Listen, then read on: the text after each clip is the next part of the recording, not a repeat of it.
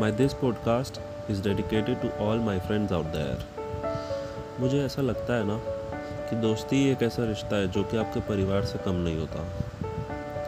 Because there are multiple number of situations जब आप कोई बात अपनी फैमिली में भी किसी से शेयर नहीं कर पाते, लेकिन अपने दोस्त को फ़ोन मिलाते हो कि तुझसे कुछ बात करनी है। और वो आपका दोस्त भी सारे काम छोड़ छाड़ के फटाफट से आपके पास आ जाता है। सिर्फ़ किस लिए? क्योंकि एक दोस्त ने दूसरे दोस्त को बुलाया है। और दोस्ती में ना, कभी भी कुछ भी गलत या सही नहीं होता। जो भी तुमने आपस में डिसाइड किया, वही सही है। बाकी सब गलत, चाहे कुछ भी हो। दोस्ती में कभी कभी कुछ बातें, कुछ चीज़ें इग्नोर कर देनी चाहिए। दोस्ती ज़्यादा लंबी चलती है। आपकी दोस्ती से जलने वाले भी बहुत होंगे, जो आपके बीच में आग लगाने की भी कोशिश करेंगे।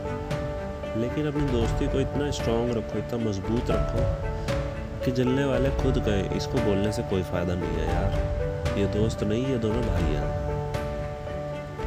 और अगर कोई बात हो भी जाए ना तो ऐसे सुलझा लो, जैसे कभी कुछ हुआ ही नहीं था।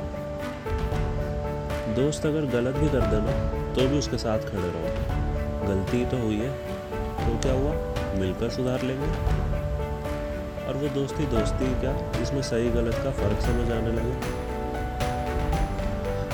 दोस्ती ना वो बेशकीमती चीज़ है, जिसकी कीमत जाने के बाद समझ में आती है।